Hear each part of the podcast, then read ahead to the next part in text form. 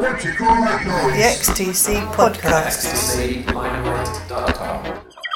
What do you call that noise? Steel yourself for the hardest battle, the grooviest bass player, and the friendliest podcast. I'm Mark Fisher, and this is What Do You Call That Noise, the XTC podcast. With me today are two pretty special guests and one extra special guest who I'll be introducing in a second. First, something to get us into the spirit of things. In, in recent episodes, we've been taking recommendations from some of the world's leading sommeliers about the perfect drink to pair with the perfect XTC song. So far, we've had Kathy Forster recommending a rum and coke with Travels in Nihilon, uh, Donna Reese pairing a strong dark Wiltshire ale with You're a Good Man Albert Brown, and also a bottle of cheap cider to go with grass. Sorry about this, Colin. And Julie Matthews teaming the wheel, the wheel and the maypole with a vodka and orange. Today, it's the turn of Kate Catalina. What do you call that noise? My name is Kate Catalina, and I suggest pairing XTC's complicated game with a nice chilled glass of chocolate whiskey. Thank you, Kate. I'll be trying that before the episode is out. You can hear Kate's own music and a lot more besides at katecatalina.com. This podcast wouldn't be possible without the dedicated followers on Patreon. A big thumbs up to all of them. I'll give a name check to the Knights in Shining Karma at the end of the episode. And if you'd like to join them, please head to patreon.com forward slash Mark Fisher. Um, I've, ju- I've just seen an article uh, only yesterday that, that has the headline How Podcasters Replaced Our Real Friends. So that's a quite a, a, responsibility we have. We've got to be the friends of everybody listening today. Um, so who are going to be your friends today? Uh, first, let me introduce Sarah Palmer. Hello, Sarah. How are Hello. you? Mark, you are very professional. I very much enjoyed that intro. Thank you very much. Thank you very much. Um, many of you know Sarah from her appearance in the XTC documentary This Is Pop. Sarah is our resident musician today, being a member of Fascine, who you can find out all about at fascine.com. And you can also hear Sarah's renditions of nursery rhymes in two recent editions of the XTC podcast. And then hello to Peter Mills. Hello, good morning, Mark. Peter is the author of The Monkees Head and the 19 and the 1960s, available from Jawbone Press. And you can also read him on the subject of Ladybird in the XTC bumper book of Fun for Boys and Girls and on the songs of Colin Moulding in What Do You Call That Noise, an XTC discovery book, both of which are available from XTC Limelight com, which leaves our very specialist of very special guests. It's Colin Moulding. Hello, Colin. Thanks very much for joining us today. How are you doing? Good morning, everyone. I'm fine, thank you. It's a, a lovely, bright morning in Swindon, and the birds are singing. And what more could you ask for? I don't. I can't think of anything more I could ask for. That sounds. Uh, that's great to have you on, Colin. And and the reason for inviting Colin onto the podcast is he has reinvented himself as a solo artist for the first time since Too Many Cooks in the Kitchen in 1980. Um, we're all very excited here because we've only just heard the hardest battle, which you can buy at burningshed.com with its rare combination of Beach Boys harmonies and Shakespearean lyrics. Um, oh, uh, uh, first I've heard that one. Colin, you chose not to go under the name of the Colonel this time, uh, but here you are uh, with with a solo single. Uh, how did it come about? Uh, just being in lockdown, really, wanting to do something. Pulling my hair out and thinking, my God, what we're going to do in the many months that we're going to be locked up, you know. So I sort of went out in the studio and wandered around secondhand bookshops and did all sorts of things. And I came across this, this book.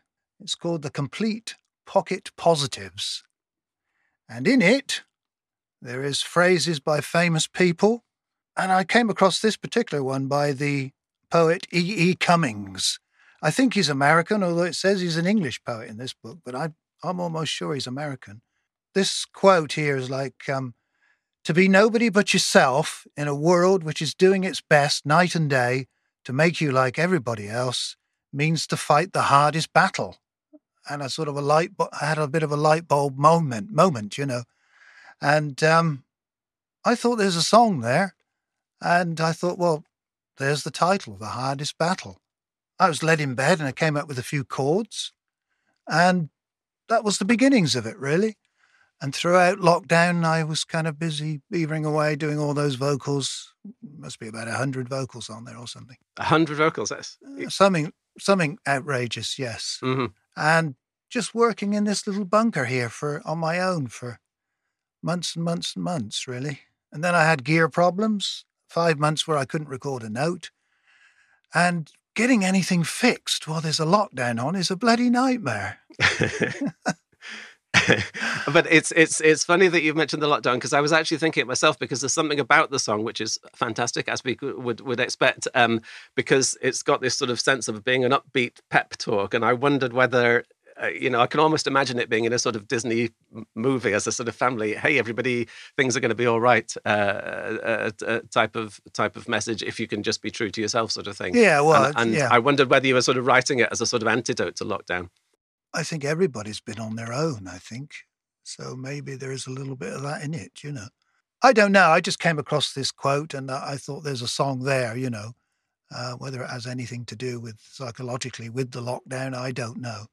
But um, you know, I took it from the hardest battle. That's my that's my watchword, and I'll try and stay on course with that. I, th- I think you have to. If you start with the first line of what it's about, it's it's that's a good start. You know and just try and stay on track. You know, I've I heard you say something like along those lines before in terms of songwriting. The idea of st- starting with the with with the, the, the theme of the song that seems, and then uh, the, the more I've thought about it, the more I've thought about your songs in particular. You tend to to, to, to do that. We're only making plans for Nigel. It doesn't. It, it sort of gets straight to the point. Uh, is Yeah. that an important thing from from from a songwriting perspective? I think it's a must. You know, I think Ray Davies used to do it all the time. Thank you for the days. There it is. That's that's your starting point. hmm and then you can branch out from that, and it just becomes like a crossword puzzle. Then you know, you you uh, just build build on the rock and try and expand it. You know, and you've got to keep to the point. I think. Yeah, I, I think I've, I've I find it fascinating because you you could also I, I wouldn't be surprised if you'd have said something like, oh, as long as you have the chorus and the chorus is the message, then you can say what you like in the verse. But you're not saying that at all. You're saying start with the verse and, and make that the, the, the key thing. Well, I'm not. Uh, I don't really worry whether it's labelled as a chorus or a verse. You know, I'm not. It just is, you know, and it grows. And if it's a chorus, then it's a chorus. If it's a verse, I, you know, I'm not that bothered. Uh, the important thing is is is to stick to the point, and and it'll come through. Yeah. Does that resonate with you, Sarah, from a from a songwriting point of view? Yeah, I mean, I try not to be too personal or too abstract. Funny enough, one of my questions about your new stuff, because obviously Mark and Peter and I have been listening to them intently the last couple of days and studying the lyrics, and I think I wonder they do sound personal and poetic, but they do have an abstract nature, and I wonder if that's important to you for your fans and listeners to know exactly what a song is about. I mean, you could say it in an interview literally, and then, you know, some fans might still think it means something else.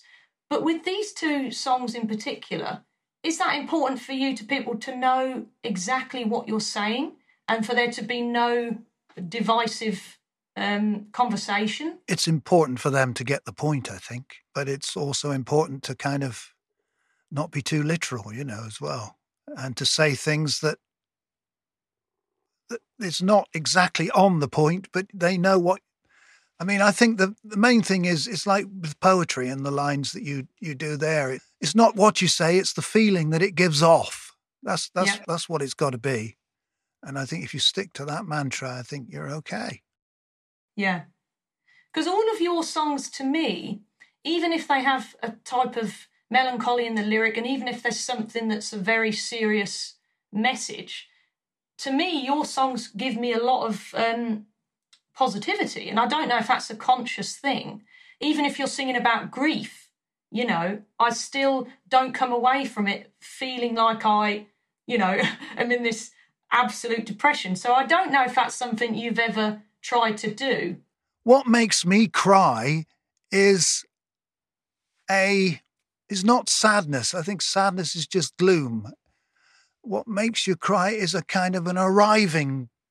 You arrive at a place. Um, you arrive. It's it's it's something realized after so after so long. I think that's what makes me cry. Yeah. It, sadness doesn't make you cry. I don't think. Are you, th- are you thinking of some- you- Colin? Are you thinking of something like um, like the, the narrative of Billy Elliot, where you've got a, a boy who's from a coal mining community who wants to be a dancer, and it's the most ridiculous thing. How could he possibly be a dancer? exactly. And then he That- becomes a dancer? That's it. That's that's what makes me cry. You know, is an arrival of a certain dream or something that's becoming a reality after so long and so so much of a fight for it to to get to this place. You know, and I think that's that's what makes me cry, and that's um. But sadness and despair doesn't really make me cry. I, just makes me go into myself. You know, um, it's a different. even with something like Scatter Me, it, it's a quite a, it's a very upbeat sort of tune. It's sort of I'm going to die, but you know, life will go on. Yeah, well, if if you look at your favourite films, they're they've got a variety of emotions in them. They're not all one thing, are they? They go through passages of sadness and elation and then trouble and and Scatter Me is it's kind of got a bittersweetness about it. You know, it's it's upbeat and it's joyful, but at the same time, it's talking about a subject which is uh, some some people might find a bit distasteful. Uh, but yeah, I think if you can get all those qualities in a song, then that's a winner. I think it's all not all one flavour. You know. Just picking up on what we were just saying there about about Scatter Me. One thing I, I really like about the new single, uh, and that interested me that it sort of comes together with a, a, a demo of "Say It," which is an older song. Uh, I think that's Yeah. right, isn't it? It is. Um, Yeah, and they but they they they seem to be to be kind of related. They've both got this sort of carpe diem thing, saying, "Well, you know, now is the moment to do this thing. Now is the you know instead of putting it off till next week or whatever." And Scatter Me has a bit of that as well. You know, it's like, well, here are the instructions, and this this is, you know, uh, so it's making a positive out of that situation. Um, do, do you recognise that sort of way of looking at those that little group of songs? You know, it's about seizing the day. Uh, yeah, I hadn't really thought about it, but yeah, you, you're right. It does have that quality in it. But say it was written a- quite a few years ago now, but I just felt it just had, didn't have a fair crack of the whip, you know. It came out on a kind of a promo thing, really, in the the last days of Rome, which was XTC, you know, at the time. so I thought, God, I hope this is going to catch a bus to somewhere. I wrote it for the, I wrote say it for the, what was going to be the forthcoming XTC album, you know, but little did I know it wasn't going to be one. So, but after a certain amount of time, I thought, hmm, I don't think there is going to be one. So I thought, well, it, it's got to catch a bus to somewhere, you know. So we better put it on this promo thing, which was a bit of an expedient, really. And, you know, it was a bit unsatisfactory. And I got the guys from Pugwash to play on it because, you know, I thought the chords are tricky. So I'll have to get Duncan to play them. So I wanted to sort of do a decent version of it, really. And I remembered the version I did initially of it, which I thought was just a little, had a little bit more feeling in it. And I thought, well, I'll put it on this little enterprise, you know. So t- tell us exactly what we're hearing on on this version of Say It. This is this is the original version, so it's not the version that was released as as as you just described it. No, Uh, no, this it- was the. But it, it, it's more than a demo, is that right? It, it is the demo, actually. It is the demo, it is the demo. but it yeah. came out well. So we we better not call it a demo, otherwise people won't play it. You know, you start think calling things a demo. Oh Christ, get rid of that. You know, and um, so um, we removed the word demo because it was it came out rather well. Sometimes you sometimes you find the demo has a better feel than the, the re-recorded version, and something you can't capture. And that's I don't Yes. think that's a that's a um, derogatory thing. You know, a demo is it can have emotion that you can never capture again. So release Yes. release all your demos. No, you don't want them. um, no, you're exactly right. And uh, demos, some demos do have it, and then when you come to do the real thing, you think, oh, something's missing. yeah, yeah, I think you're just too darn honed in on it. To, Yeah. You know, when you let things fly naturally, it just happens wonderfully. You know, yeah. that's the thing with demos. You know, but they are my demos are more um, a demonstration to myself rather than to other people. Yeah. Whereas I think Andy's demos were demonstrations to other people, but my, Yeah. mine were never were. So they were kind of, well, I better see if that bit works, you know, or this bit works. Yeah. And that's the way it's always been for me. I, it was a demonstration to myself whether things could work within, you know, certain instruments and stuff. That was all really. Do you know when to stop with your recordings? Do you have a process and then you can you can you know hit the stop button and go I'm happy with that. I'm going to release that. Or do you sort of work on every syllable, every the way that every chord is played? How long does it take you to accept a final version? I don't actually enjoy recording, to be honest.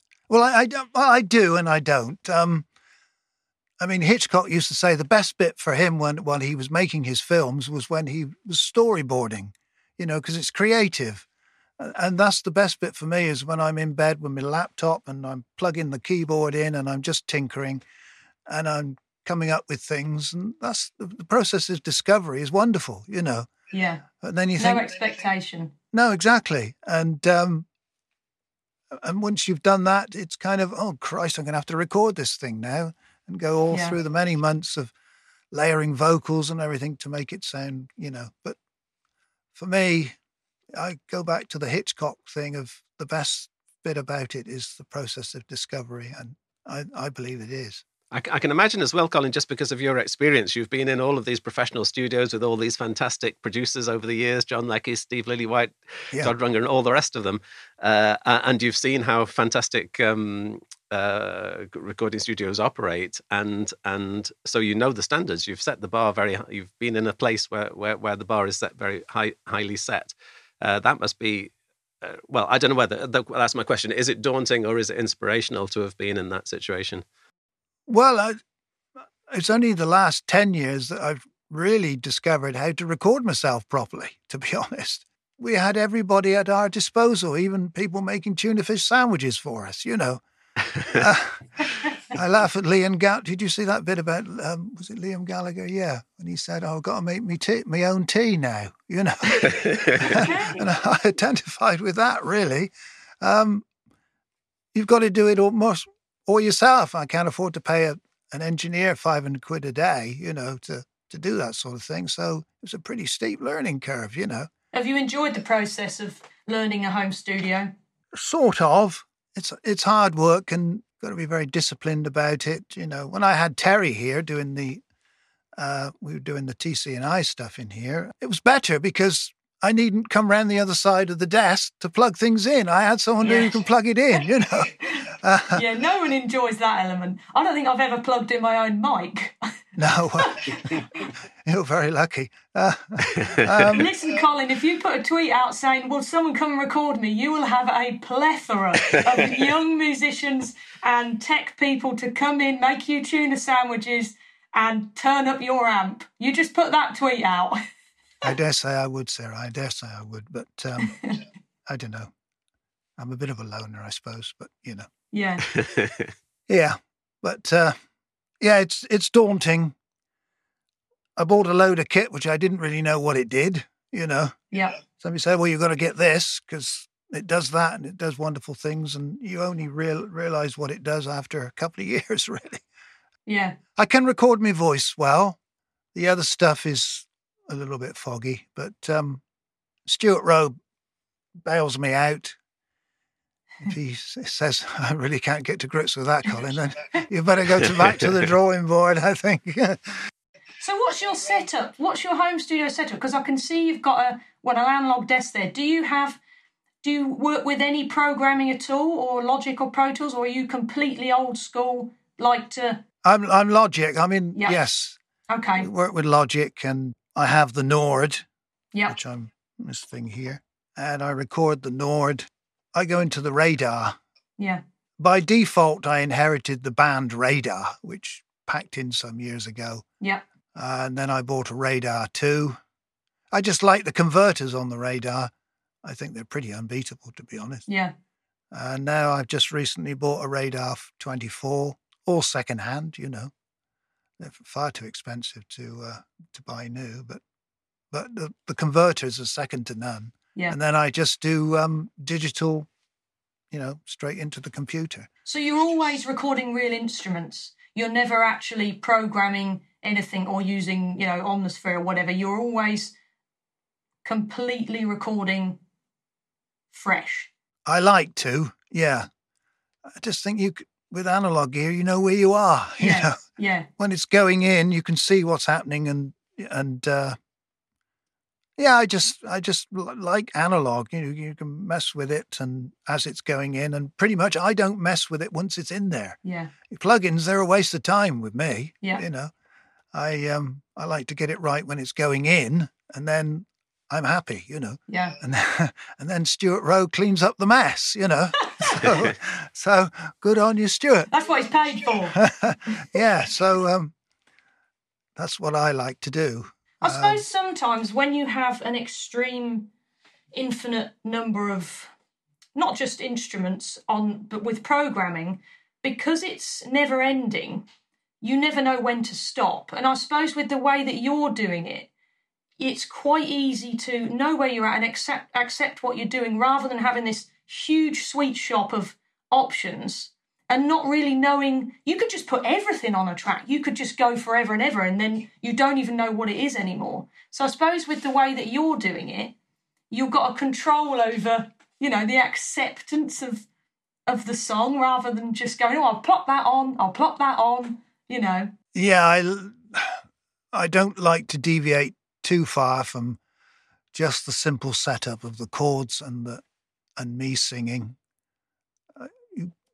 You can get awfully carried away, I think, with Yeah. production, and I don't like to deviate too too far. If I discover a nice harmony, yeah, that would be nice to put that on there. But and doubling your vocal, you know, only if it needs it. You know, the important thing is the feeling. You know, Yeah. that the feeling comes over. If I've doubled a vocal and think, well, what do I like best? I like to A B them, you know, bring them up on the desk and say, right, do I like that? Mm, no, I don't know. You know, it's that kind of thing. Um, I'm reminded actually, uh, just from what you're saying there, Colin, it just popped into my head, Boarded Up, which I was thinking is an amazing, it's a fantastic song, but also like an amazing sounding song.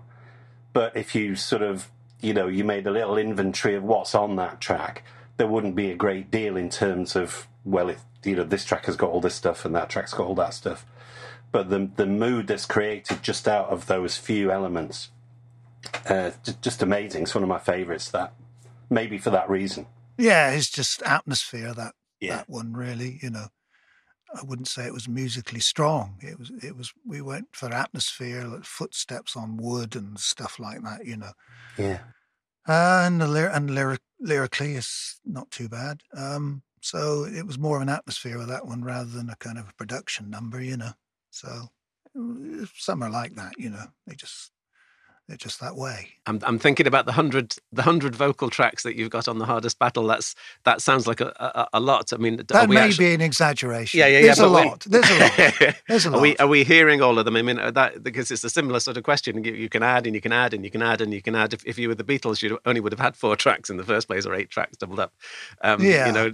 Yeah, well, they did everything at the same time, like yeah, yeah. like they did used to do in the fifties. You know, Mhm, It mhm. all had to be done, but they had the acoustics to manage all that fantastically. You know, Yeah, yeah, and but but you could, you know, you could why why why not stop at fifty vocals and you know what why or seventy nine or you know one hundred and ten. oh, I see.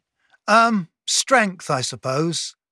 I know, in terms of backing vocals, I know the sort of strength I I want. So I, it's usually six or eight, uh, and then there's, you know, six or eight of another part. You know, maybe the lead vocal will be doubled or or not, but you know, I know the kind of strength I require, and that, that determines how many I put on. You know, hmm hmm Yeah. And I, I I mentioned the Beach Boys in my introduction. Were, were you thinking of the Beach Boys? Because I, I, even as I said that, I was thinking, actually, is it even before the Beach Boys? Is it I don't know the King Singers or something like that? It's it, it is very yeah, now you're strong, talking there. Yeah, yeah. No, it, it is a bit Beach Boyish. Yes, that vocal introduction definitely. yeah, yeah. Uh, all the do do do do do do. Um, yeah, I just love all that. You know. Yeah, We, we yeah. grew up with all that, so yeah, that's going to come out. And of course, with a studio, you can experiment with that sort of stuff because you can you can do it all yourself. You don't need all, all the Beach Boy brothers to be to be there with you. no, um, I don't think my brother sings, so it would be difficult. Um, yeah, exactly. That's the beauty of sound on sound, multi tracks and stuff. You can you can do a lot because it's there. It, it all depends on the feeling. That's all I work to every, all the time. Is the feeling is the most important thing, and uh, only do as much, otherwise you'll smother it. Mm-hmm, mm-hmm, mm-hmm. Yeah, that's a mantra I've got in in me in me bonds. You know. I was thinking about that line, "To thine own self be true," because it seems to be. Well, I just wondered whether it was.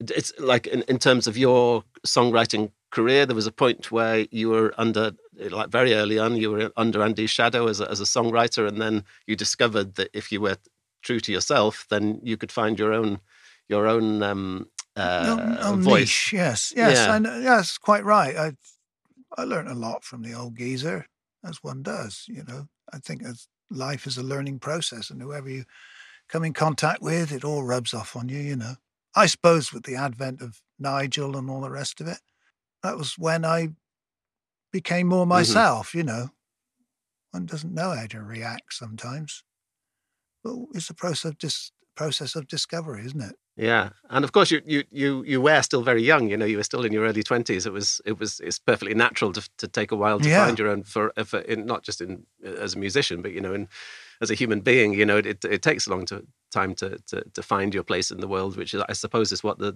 the song is about. But it, it, it and and even to call it the hardest battle suggests that it is a struggle. You, you regard it as a struggle to to to to become yeah. happy yes, and is. comfortable with yourself. I think there are people who are not themselves most of their life, and I like to think that they eventually do become themselves. But it's, uh, yeah, it can be a bit of a struggle to conform to what society wants of you. You know, it's um, it's a battle. Uh, well, I was thinking of it also in relationship to your own songs because having got to that point with that drums and wiresy sort of era where you found your your your your your your your voice as a songwriter, this is also true of Andy. But both of you, I think you in particular, have it's it's as if you um, you hadn't read the songwriting rule book, and so nobody was telling you, oh, but you're not meant to write songs about balls and chains and demolition. You're not meant to write songs about about generals and majors. You're not meant to write songs about uh, about all of these things. You're meant to write "Love, Love Me Do." You're meant to write "Please, Please Me." Uh, you know that's the blueprint, and you were always true to yourself. Uh, to to whether it's Kenny, whether it's Scatter Me, whatever, to to go in your own direction, and and I wonder whether that why that should be what, what why what uh, how, how you found the confidence just to say oh i'm going to go in this direction and and and see what happens yeah well you just give full vent to your imagination really um, when you do that, there are no restrictions. You know, you just got to let it go off on its own thing. And it's better if it does that, you know. Mm-hmm. All those little lines that come crashing into your brain from your subconscious, they're the, they're, that's the proper stuff. You should write that stuff down. Uh, but the stuff that's in your conscious, that's fairly sort of boring tackle, really. You've got to um, give full vent to your imagination and uh, it will be different. You know, it, the, the truth is very strange. And I think when it's not strange, then maybe you're not truly being yourself because it sort of conforms to some sort of template then. There's lots of cliches in rock and roll, I think. And uh, if you're true to yourself, you avoid them. Andy used to say you got to get past the the editor it's the editor is the evil one. You're just trying to round everything up into something that's kind of normal and but we're all not normal. We're all kind of a little bit out there if we just give vent to our imaginations, you know. And you just got to get past that editing kind of restriction. Yeah, because I, I, was even thinking about it like it, I knew that your song was going to be called The Hardest Battle, but I had no idea uh, what it was going to be, be, be like, and and and it reminded me of you know doing Limelight fanzine back in the day, and I don't know you or Andy would give me a list of the songs that you were working on for the next album, and it would just be so intriguing because all I would have is is is is these titles, and they uh, as I say they weren't please please me, they weren't I want to hold your hand, they were oh, you know I wonder what this uh, this this song called English Roundabout is going to be about because because it Yeah. doesn't it doesn't uh, fit as you say it doesn't um, it, it isn't a rock cliche that that that that, that, that you were playing with. Well, well, sometimes you don't even know what the song's going to be about. You just start. I think uh, Mm. that was a quote by Philip Larkin, is that he didn't really know what his poems were about until he got into them, you know. And that's a good thing, you know. You you don't necessarily know. Maybe you just got a line or something, but you don't actually know the meaning behind it until you're into it. A few, you know, and then down the line you think, oh yes, I know what this is about now, and then you you shape it, you know, a bit. Very often you don't know what it's about. You just make a start, you know. Let your imagination just, you know, don't worry about whether it's a verse or a chorus or not. Just just let it all come out, you know. That's the best way. How disciplined are you with your writing, Colin? Do you set yourself a target and say, I'm going to write a song today? Is it merely um, situational, or you just go home and write a lyric that you feel at that moment? Or do you force yourself to do it? No, I, I I don't force myself to do it. I it's usually in bed with me uh, um, little keyboard that I have. I just plug it into my laptop. I've probably got a bit of Radio Three going on in the background, and um, I just kind of not really kind of. I think if you go to the studio, if you go into the studio uh, with the intention of writing, very often nothing comes. You know, you just put too much pressure on yourself. But if you just sort of watching the telly or you're strumming or something, or you just listen to the radio, and then you know, it's, it's, those sort of times when things happen. You know, because your your your mind is free. You're not. It's not. You're not trying to discipline it. You know. Um, from the point of view of, getting the recording done, then some discipline needs to be done, you know. But in terms of just serving your imagination, uh, no, I don't think it works. Just kind of, uh, well, I know those ABBA guys used to go into their place on that island or something and and write, and they didn't feel that unless you did that, you anything would come out. Well, they, maybe that works for them, but for me, it's it's it's it has to be less restrictive, you know. I You, just c- uh, you can do the Tin Pan Alley thing of just going into your your piano oh, the, what oh, room brill building or something. Yeah, Yeah, yeah. no, no, no, that's not for me. No, no discipline. So it is a catharsis in a way, isn't it? It is, in that case, it is purely from whatever you're feeling. And, and that means maybe we won't get songs from you, you know, every month. But so basically, you, it's, it's won't. whatever you're feeling at the time. Yeah, yeah, yeah. That's that's the way I like to work these days. I I- I don't think I could do an album now. They take too long. You know. yeah. At my age, you run to the doctors. You don't walk. You know. Just in terms of the, the kind of the, the musical um, uh, vibe of the new track, Colin. I mean, Mark was talking about the Beach Boys earlier on, which you know has got that lovely. You know, you you've got the entire Wilson clan. You've you're standing in for the entire Wilson clan then, but it, it's also got like um, I don't know. It reminded me almost like like of a, a, a if not quite a hymn, but like a song that you would sing at school or something. It's got it's got that kind of element to it as well, that choral Yeah. effect. yeah, it's slightly relig- religious. Hybrid. Is, is that something you were sort of aiming for? I wasn't aiming for it. I was just going. I think I was playing Nimrod. I think the chords to Nimrod by Elgar. You know, I thought, oh yeah, Yeah. yeah, And then it went on to some other chords. I thought, oh Christ, I've got a chord sequence here. I wonder if I could put some lyrics to it. And then the this hardest battle thing come up. You know, and it, Yeah. it sounded like a battle. You know. Yeah. Um, and uh, it sounds a bit religious. You know. Yeah. Um, but yeah, it's. I, I was messing about with the chords to Elgar's Nimrod at the time. Yeah. Well, it's it's beautiful. Keep keep on messing, man, because it's it's it's good stuff. Uh, the the the other the other musical thing which which I, I really noticed and I really like is this sort of the unex. It goes on the front foot unexpectedly, like in the last ten seconds. Oh yes, it, it- takes on a little Latin groove. pace steps up. Yes, yeah, double time. I really, yeah. really like Yeah. that. Yeah, well, the Kinks used to do that uh, occasionally. They used to go doom ta doom ta, go out in double time, you know. Yeah.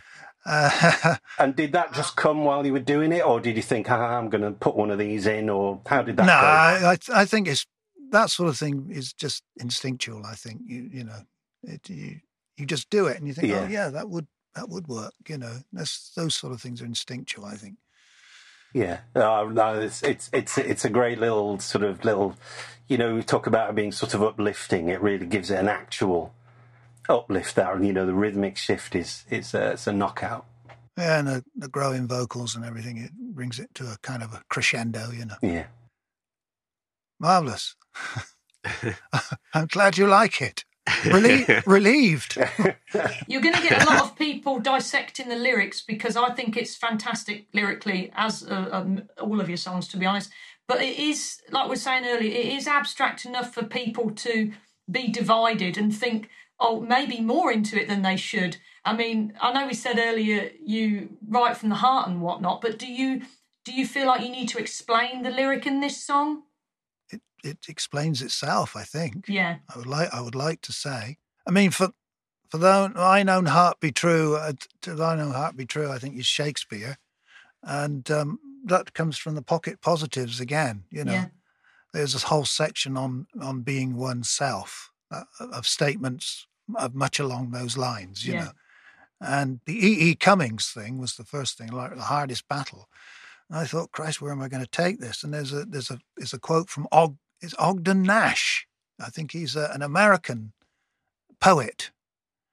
And he said, um, what was it? I am not an owl, I'm a jackdaw or something, yeah, you know. So that's where the bird references come from. yeah. And then the Shakespeare thing, to thine own self be true, you know.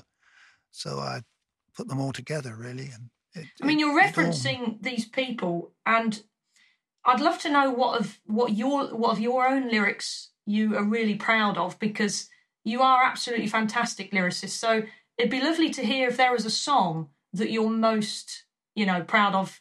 Period. Oh God, I wouldn't say there was any one particular song. It's you know, it's poets as well. Really, you it's all jumbled up. You know, Yeah, inspiration is never all one thing, is it? It's, uh, it's all jumbled up and fragments of other things. So you never go, that is unbelievable. I am brilliant. You never step back from the mic and go, yep, wrapped, brilliant. you know, I, you've just got to. I like the lyrics of Cole Porter and, and all those guys and uh, all that kind of era. They were pretty, pretty smack on with the the way they used to put words together. You know, yeah, so I, t- I tend to go back rather than of my contemporaries. Really, although Yeah. I- um, you're up there though, Colin. Thank you very much. Um, Ray Davies, obviously, the Beatles, you know. You just borrow from everyone, really, don't Yeah. you? Have, have you ever been a- attracted to that sort of writing that uh, David Bowie did it a bit, um, REM? oh, chopping Elvis? up bits of paper. Well, yeah, and and so so you get a sort of impression, but but but actually, if you try and make sense of it, it doesn't make it, it makes it, it may, maybe there's an emotion there, but it doesn't have any doesn't make any coherent sense because it, it seems to me that neither you nor Andy. Uh, you know, there may be a bit of debate you might might be have about, certain. There's a bit of room for interpretation, but I can't think of a single XTC song where I basically don't understand what it is that you're you're going on about. You know, it, it's it's Yeah. imaginative, it might be poetic, but it's not hard to understand. Yes, I know exactly what you're saying. And the chopping up the bits of paper, which I think Bowie used to do and stuff, that's okay if it gives off a certain feeling, I think. You know, that's when it's successful. There are other times when you think, what does that mean? and just the ambiguity sends you off on something. I don't know, but I've got enough ambiguity in my subconscious, I think, not to be able to. I don't need to chop up the paper, you know. If it's spring, if you're on a thread or something, very often these things sort of just come out. It's, it's purely instinct. I'm always a believer in kind of you should take what your subconscious gives you because basically it's it's doing that for a reason. And I I've never I never I always write those little snippets down. I never discard them if they've come from they've come from the back of my mind, and I wouldn't have said it in the normal scheme of things. And I always pay a lot of attention to those things because they very often are loaded with meaning. Yeah, it's instinctual, all that Mhm. really. It feels like you've you've mentioned Ogden Nash and E. Cummings and uh, somebody I've forgotten, but it feels like Shakespeare. Shakespeare. It feels like there should be a Peter Mills question here. P- P- Peter Peter is a poet and and uh, teaches poetry. Peter, are you burning to ask a poetry related question? Well, uh, there's there's a specific one. I mean, in in the um, second of Mark's books, I did a little piece which was called "Where Where Did the Ordinary People Go," which was just sort of a little comparison between some of your stuff, Colin, and some of John Betjeman's poems, where there seemed to be a kind of overlap. And as I was writing that, it this sort of more and more of these connections seem to to come, and not least with with Comrades of Pop, because that reminded me of those those records John Betjeman made for uh, Charisma in the 70s. Oh yes, yes, yes. I have a few of those. yeah, yeah. I'm being rumbled here, aren't I? No, so so I mean, do, do you like Betjeman? You know, Yes, what, of what course, do you think yes. about that? well, his sensibilities, I, you know, they compare favourably with my own. You know, hmm about English country life and stuff, but uh, just as much as Ray Davies, really. But yeah, Yeah. I do like Betjeman. Yeah, Yeah, I like Larkin as well, and that was what I was trying to do with Comrades of Pop. I mean, people say, "Oh, that was a dig at Andy." Oh, bloody hell, it wasn't. It was, it was just me wanting to write something succinctly, like, like Larkin, like um, Larkin's. Um, they fuck you up, your mum and dad, you know, all that kind of thing. Yeah. Just somewhat succinctly about the industry, with Yeah. a little bit tongue in cheek, you know. Yeah. But it, rather got taken the wrong way, really. But you know, you win some, you lose some, you know. Well, I, I, I think it's uh, an amazing little track and covers a lot of ground. I suppose the difference between, you know, a song and a poem is that a song comes at you, doesn't it, in like a fixed form, two minutes, three seconds or something. Whereas Yeah. you can, with a poem, you can go back to it, you can read it as quick as you like or as slow as you like. Yeah, that was the first time I, I was going to, you know, probably the one and only time I'm going to do a poem set to music, you know, but it, Oh, I hope not. oh, no, because it's Yeah. really good. I mean, I'll, I'm interested to to hear what you say about kind of the Larkin's ghost wafting around through that particular machine, because because there, there there is that it's just a little interesting little sort of hard edge which you don't always get with Betjeman actually, that you No. do with Larkin. You know, he's just he's just got that little edge, hasn't he? he's got that little edge, but he's, it's, it's always, it always ends in disaster, doesn't it, with him? Whereas with Betjeman, there's always something, there's always a nice ending. Something turns up. Yeah, it's, it's, it's a better ending, I think, Yeah. with Betjeman. Whereas Larkin, he doesn't care if he goes down into the valley of death, does he, really? No, and that's, that's where right. you'll stay there, really. Yeah. Um, that's the difference between the two. Uh, yeah, but I like the two for different Yeah. reasons. You know. Yeah, no, absolutely. I mean, I, Yeah. I think, I mean, this is slightly off topic, but I, I would think that, that the, the lyric of dying, which I have to say has haunted me for about 35 years, Oh yeah. reminds me of a, you know, a Betjeman Larkin crossover. There's the empathy and the tenderness, but there's also, uh, well, I don't want to die like you. Yeah, it's a little bit of is it Aubade? Is it or something? That's Yeah. um, a Larkin poem, isn't it? Yeah, yeah, He yeah. wrote it yeah, for the Daily Mail or something uh, in the seventies, and it was Yeah, just, whereas uh, you know, like the Betjeman death, death in Leamington, you know, it, like you say, the tea tray is there all nicely laid yeah, out. yeah. It's more Betjeman than it is Larkin, I think. Yeah, yeah, yeah, yeah. Although "Don't Want to Die Like You" is probably a bit more like Larkin. Uh, yeah. yeah, it's a mixture of the two, I suppose. Yeah, Yeah, and that, Yeah, I- that, so I, that's really interesting to me to see those influences at work in, you know, in, in, in great songs. I mean, you can enjoy them and they're super successful just as they are, but this this other stuff is, you know, adds an extra layer to it. Yeah, well, it's it's little minutiae, isn't it, of uh, that you pick up on old people, like boiled sweets and Yeah, you know, yeah, and uh, tea towels and stuff like that. You know, yes, Um, it's all good fodder for that kind of thing, really. yeah. That eye for uh, detail. That's the key um, to it. It's Alan Bennett territory, I suppose. It is. you know. Yeah, absolutely.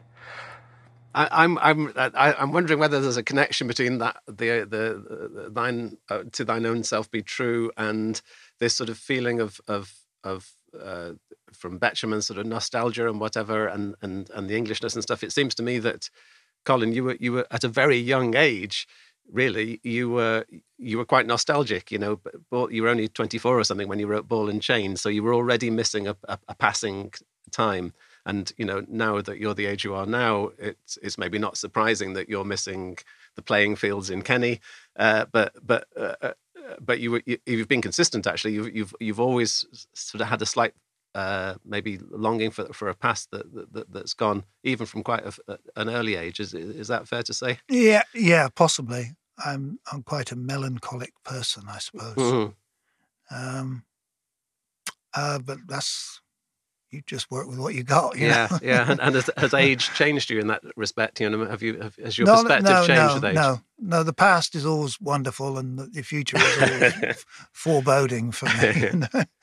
Because I was thinking about it with with, I was, you know, I'm I'm guess I'm thinking this because none of us are getting any younger, so I'm getting older, and sort of I'm more conscious of the past, and and and it's with a slight shock that I realised that you wrote Bungalow, or at least Bungalow came out in 1992 and so you I don't know when you wrote it, but it, that was I think you were about 37 when when when that came out. So that's it strikes yeah. me that that the parents that you were writing about would have been the age that you are now, if you see what I mean.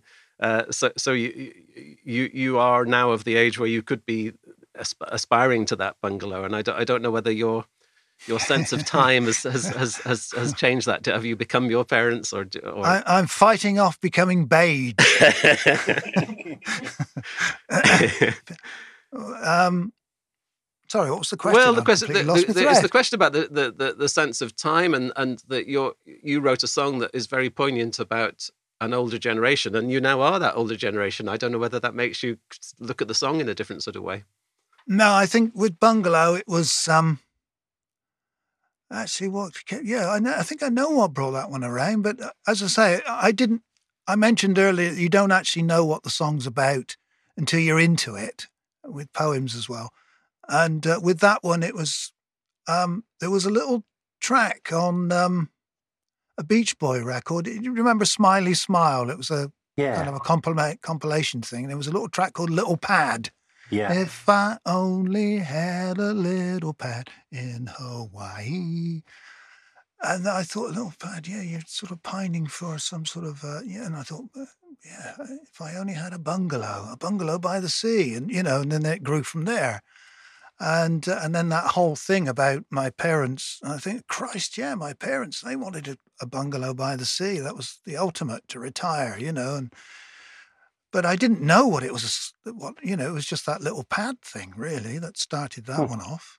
So you don't actually know where you're going until you've started. Sometimes, you know. I could ask you this question about the whole of the TC&I gigs, the live gigs, but Bungalow in particular, it had such a, a dramatic effect for uh, for the audiences. Did how did you?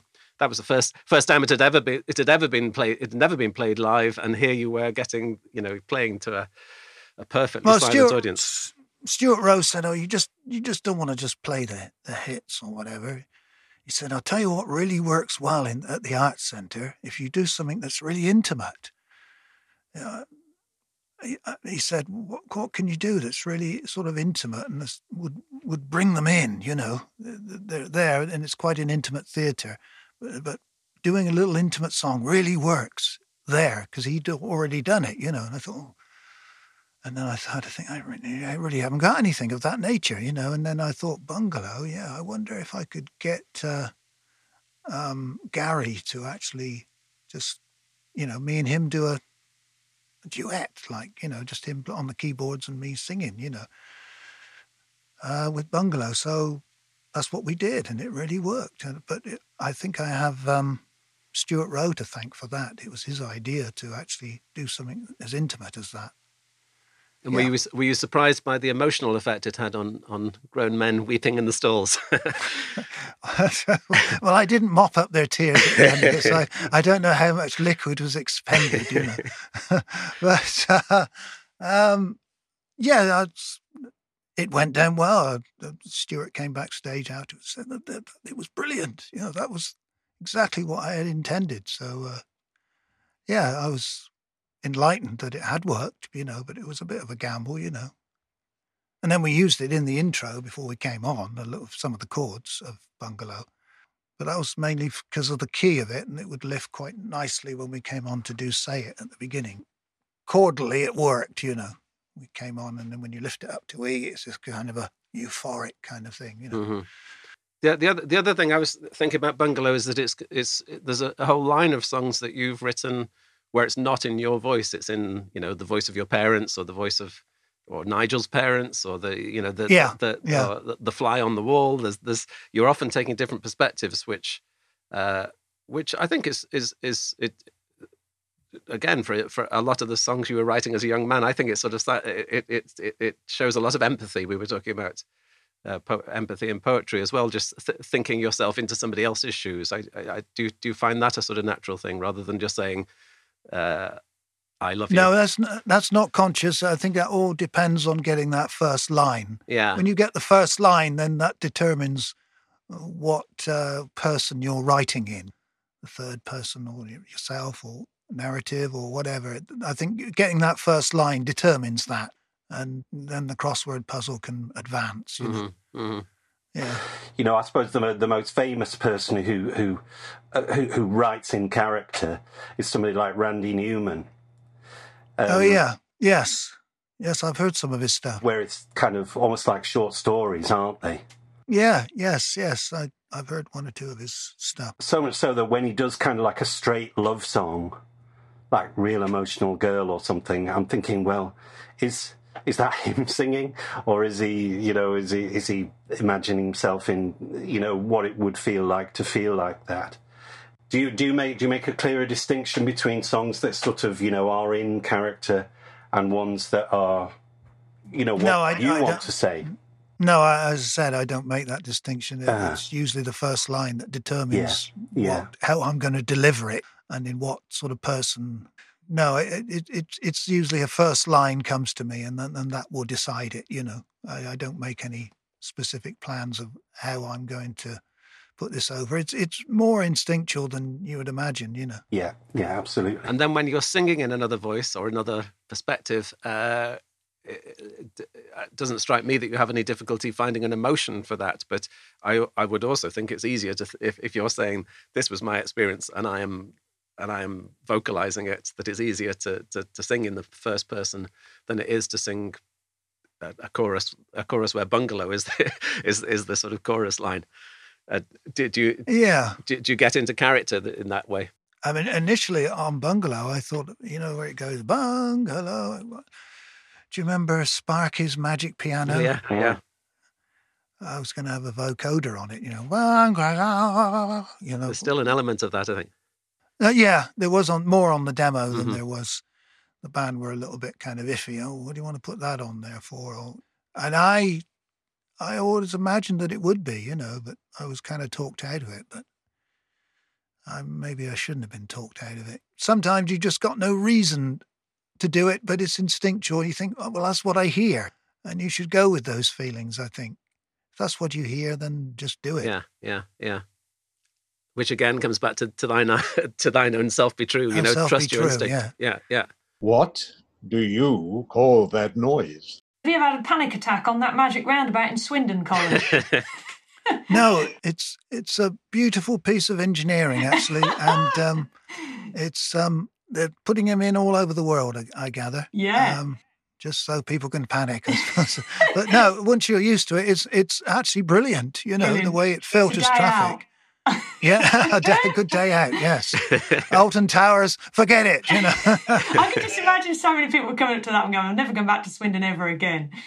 Um, I love Swindon. You know? I came a couple of years ago and we played a gig. Um, I can't remember the venue. Dave Franklin organised it for us, and I, I Oh, yeah. really love Swindon. It's so it's got so much heritage, so much history. The people are not just friendly; they they really enjoy communicating with you. And you know, now that we're all living on our phones and connected, but absolutely not connected in person, I love going to places like Swindon because people actually want to talk. you know, even if it's small talk, I, I really loved it. So yeah, I'll be coming back to Swindon. Yeah, they've it's okay, but they've messed it up. What do you mean, the roads or or the people? Well, no, the bloody council, I think, because they, any any decent buildings that we did have, they're they're just laying ruins. You know, right, yeah, uh, lack of money to do them up or lack of initiative. I don't know. You know, it's yeah, a bit of a mute point with me, but uh, I remember the the red brick town that I used to call my own. You know, yeah, and that's that's the Swindon I love, and it's forever in my memory, I suppose. But I go in. I, I very rarely go into the city centre now, but I did once. Well, we we did during the lockdown, and not the, the the real lockdown, but you know when it was easing off, we did drive in there. But it's it's changed immensely. You know, it's. Uh, I like what they've done to the uh, railway buildings and uh, converted into shops and stuff. They've really used it quite well, and yeah, that's a success story. Success story for, for the council, but yeah, generally, how they've left things, the Mechanics Institute still lies in ruins yeah. years after XTC finished rehearsing in there. Perhaps there's another poem in there. Sounds like there's another song for you there. It could be, yes. Ball and chain quite. part two. Do you know what? I do have a, a question or an observation. When I hear people like Peter or Mark talking to you about everything you've done and everything that you've brought to your fans, and I hear, you know, the fire and the passion from people at your gigs, you know, like you were saying, Mark, people were crying at Bungalow or just just following people in the forums on Facebook. You know, some people can, you know, absolutely decimate each other and they're so into it it's it's amazing to see. You know, I I watch a lot of other bands and watch their followings and see what they're saying. And with you and XTC, you have given so many people so much life and purpose and hope and excitement. And you you know, you listen to people and they they tear apart your lyrics in a really good way and they recite everything to each other. They're at the pub and they're just bouncing off of each other. And I wonder, for you, how does that make you feel? Is it is that something you ever consider? Because I really hope you and the rest of the guys know that that's what you've done with your music and your artistry. You've it's amazing to see how you've brought people together and, and given them so much energy and things to live for. You know that's not really a question but i'm just hoping that you're one aware of that. And two i wonder if that's a helpful or a hindrance in how you go ahead with everything that you do artistically in the future Well, you don't let it affect you, otherwise you never write anything. I don't. You know, you've got to go. You've got to go into yourself to actually uh, find all the stuff you want to write about. I think when you start, you you just want to be be a respected musician. Want to get good at playing your instrument and learn. You know, and if people say you're a good bass player, then that's that was wonderful. You know. Of course, as you go on, it's never enough, is it? You you want to do, you want to branch out. And in the early days, I didn't write at all. You know, was, I think it was Steve Warren, one of our roadies, said, "You ought to write, Colin, otherwise you'll miss out." You know, when you start out, you just want to be a respected musician, and then you get into writing, and then you know you have failures and whatnot, and you just learn. You know, you're still learning now.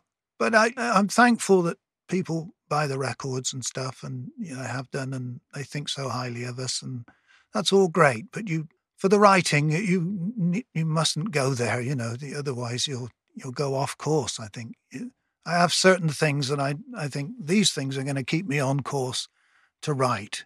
And these things, I'm just going. That's just all going to go to your head, and that's not going to be good for you. You know. yeah So you um, you you follow your mantras that you have inside your head and and stick to them. I think, and uh, you've got to be in a darkened room to do it. You know, you can't uh, let outside influences uh, intervene. You know, you Yeah. it's a it's a solitary, it's a lonely existence. I tell you, being a writer where you know yourself. So Yeah, but what you what you've brought to people over the years, you know, you, you use the word lonely. I think that your music has brought so many people together, and it really is precious. And You need to know that, Colin.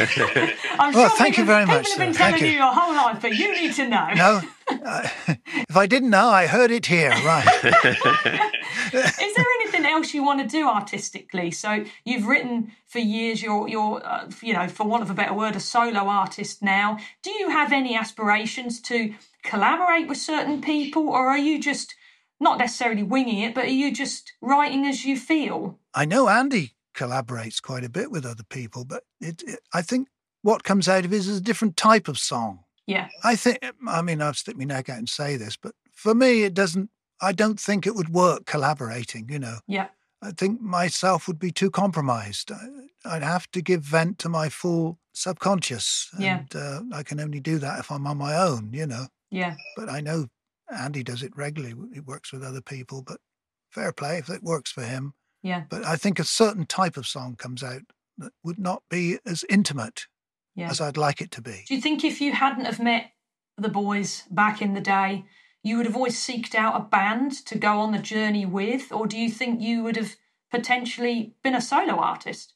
No, I don't think I was well equipped to be a solo artist then. or If I am now, I just wanted to be a musician. I gave up my education for it. My parents were horrified, you know, that I was just giving it all up just to be a musician and such a dodgy business. And but it was the only thing I cared about. You know, I was desperate and I could barely play.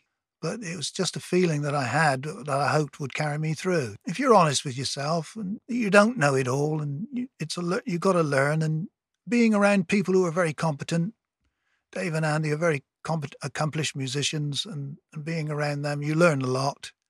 And that was the thing, going from strength to strength, hoping against hope that you would be who you want to be eventually. And with these new songs, you're absolutely in that place. You feel that it's exactly what you want to be saying. Uh, yeah, I think.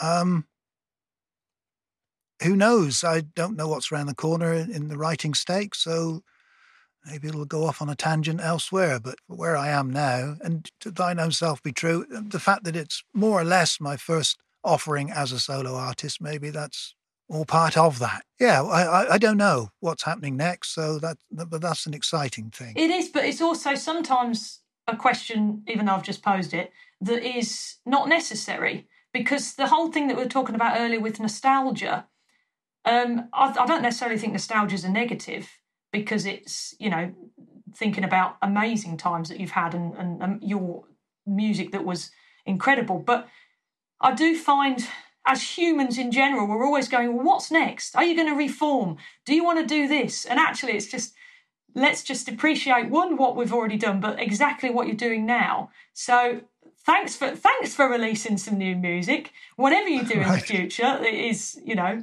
fabulous. But it's really wonderful that you're still doing it, and I think that's important for people because regardless of whether you're not XTC anymore, and that's so many people that's the biggest thing, isn't it? When are you are you going to reform? And it's like I don't think that's important. What's important is that you're still creating. You're still an artist, and you always will be, even if you put a don't put a song out for ten years. And what to relate that back to the fans, it's people are so thankful that you're still creating, and it is really not just appreciated, but it's just it's just wonderful that even individually that everybody is still on top of their game. So Well, I yeah, well, I was going to say um, one doesn't do it for the fans, yeah, selfishly speaking. one does it. One does it for oneself. You Yeah. know, one's peace of mind and Yeah. that one is a force in the world or Yes. whatever. You know, yeah, yeah. you're just doing it for self accomplishment and you know for your own amusement. Yeah. That's why I do it. And if other people like it, fantastic. Yeah. But, you know, it's something you need to do, like taking a pill or something. You Yeah. know, it's, uh, you know, you know, it's. Uh, I was thinking about the the TC&I gigs, which, uh, which all went very well, brilliantly, and and you released the the the uh, album, uh, the soundtrack album, live album of that. Uh, but then you chose to to stop because they, for for for because it was you know you'd done it and you'd achieved it. But did you have any regrets Yes. for it? Did you enjoy? Did you did you enjoy it as I as- enjoyed it what was? immensely. yeah, No, I enjoyed it immensely, and Terry and I had a hell of a lot of fun. You know, it was just laughs, most of the time it was laughs all the way. You know, I know he had personal problems. I think he was going through a divorce at the time, but it was fantastic. And you know, we screamed, howled with laughter most of the time, and uh, and it was great. But I, what what he wanted to do, he had a different agenda to me, I think, and that was what the rub was. And I didn't want any resentment to start surfacing, so I thought it's better best to leave it here. Terry likes to tour and he likes to play live, and that's secondary to me. So I think he wanted to carry on from where we left off in 1982, you know, which is not really my bag. You know, I've been 30 odd years kind of being a studio animal, really, and that's that's my that's my bag, you know. Will you go and see him in in XTC once the restrictions are lifted? Well, possibly, possibly, mm-hmm. yes. Mm-hmm. We're still on good terms. We still talk, but we've accepted that we've got different agendas, and you know, it's nothing more than that, really. Mm-hmm. We're we're okay with each other got to thank you now, Colin and Sarah and Peter for having such a fascinating and in depth and wide ranging discussion. I've really enjoyed it. I know that the fans will equally enjoy it, uh, not least for all the things Sarah was just saying about the, the fans' uh, enthusiasm, which of course I, I will I will echo. So uh, Colin, hope the single goes fantastically. Hope whenever you do your next artistic thing, uh, we'll we'll be here to listen to it. and so, very much looking forward to to everything else. But um, tremendous thanks, Colin, for doing that. It's been really good. Thank you. No, that's fine, Mark. Thank you, Mark, and thank you, Sarah, for your very good questions, and uh, also to Peter as well. Bye, Colin. A real pleasure, sir. Thank you. Cheerio, everyone. Bye bye then. Bye bye. Thank you. Bye. Bye. What do you call that noise? Wow, that was good. Thanks again to Peter Mills, Sarah Palmer, and of course, Colin Moulding. That was really good of you, Colin, for doing that. Thanks also to Kate Catalina for her drink recommendation, and many, many thanks to the podcast supporters on Patreon who make it all possible, including the following Knights in Shining Karma Terry Arnott, Dan Barrow, Matt Bell, Kevin Burt, Liam Duggan, Jamie Dunn, Helen Fay, Leslie Gooch, Robert Graham, Jesper Kumberg, Robert Lawlaw, Dennis LeCourrier, Liz Lynch, Ian Morris, Youssef Murrah, Amy Parkinson, Murray Meikle, Kevin Murray, Karen Neal, Mark Reed, James Reimer, Simon Slatehome, Michael Sutcliffe, Mark Thomas, Nigel Waller, and William Wilkstrom. If you'd like to support the XTC podcast, it would be very much appreciated. And you can do so if you go to patreon.com forward slash Mark Fisher. See you all again next time. Bye. What do you call that noise? Head to xtclimelight.com where you can buy my two XTC books.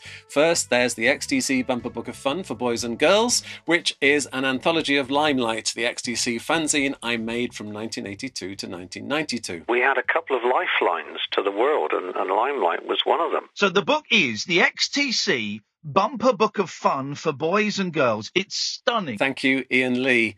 And then there's What Do You Call That Noise, an XTC discovery book, where you'll find more from the band, plus commentary from musicians including Anton Barbeau. For me, it's just simply a life changing song. Anne McHugh. It's like a painting by Van Gogh. Jason Falkner. XTC probably made the most impact on me of, of any band that I can think of. Chris Butler. If there's anything more classic XTC EEEE. This is it. And Rick Buckler. It was well produced as well. It had, it had the support of a great producer. I mean, it really sounded strong. Order your copies of both books at xtclimelight.com. It's a paper and ink net, the internet with but with added staples.